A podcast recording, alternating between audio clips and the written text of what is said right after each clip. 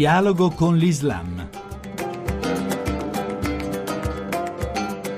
Bentornati all'ascolto di Dialogo con l'Islam da Riccardo Cristiano. In queste ore, come sapete, si apre il Sinodo per la famiglia voluto da Papa Francesco e allora questa sera ci occuperemo di cosa sia la famiglia per l'Islam, parlandone con il professor Adnan Mokrani, docente al Pontificio Istituto di Studi Arabo-Islamici. Il matrimonio in particolare nel Corano è descritto con queste parole, Mithaq Ghalid, una alleanza solenne è la stessa parola, Mithaq, usata per descrivere il rapporto tra eh, l'essere umano e Dio, tra i profeti e Dio, tra il popolo di Israele e Dio nel Corano. E dunque non è un legame eh, superficiale, ma una cosa molto impegnativa. È consentito ad ogni uomo di avere fino a quattro mogli. Il Corano sua interpretazione, le scuole giuridiche nate e cresciute durante i secoli sono tutti nati in un contesto di cultura patriarcale e dunque il Corano rappresenta un passo progressivo verso la liberazione e la maturità umana paragonato con l'epoca pre-coranica.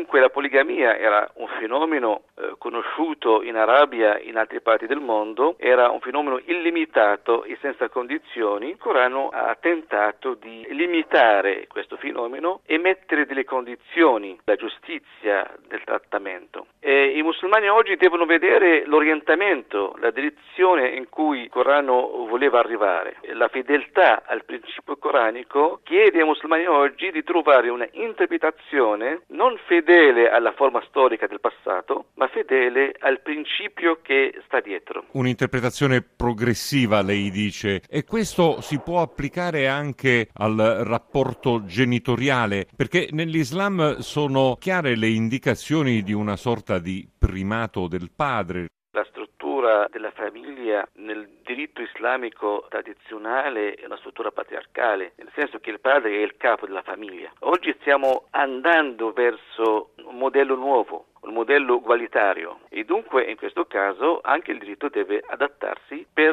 realizzare nuove forme di giustizia e di uguaglianza. Lei fa una distinzione tra Corano e Sharia, legge islamica. Il Corano è la prima fonte del diritto islamico, ma in pratica troviamo che una gran parte del pensiero giuridico prende sia dalla Sunna, la tradizione profetica, il Corano è un piccolo libro, ma la Sunna è scritta in tanti volumi, è una biblioteca intera. E poi c'è anche il fattore culturale, le tradizioni, le, le pratiche. Per esempio, se parliamo della lapidazione, non troviamo nessun testo del Corano che parla della lapidazione della donna oppure dell'uomo per causa di adulterio, ma troviamo questo nella Sunna. La Sunna rimane sempre discutibile sia nell'interpretazione sia nella, diciamo, l'autenticità del testo stesso. Invece tutti i musulmani accettano il Corano come eh, fonte principale, ma rimane il dibattito aperto per l'interpretazione. L'ultimo punto è il divorzio. Sappiamo che al centro del Sinodo sarà di eh, grande rilievo la discussione su come rapportarsi ai divorziati risposati. Ecco, per quello che riguarda la comunità islamica, il divorzio non costituisce un problema in sé?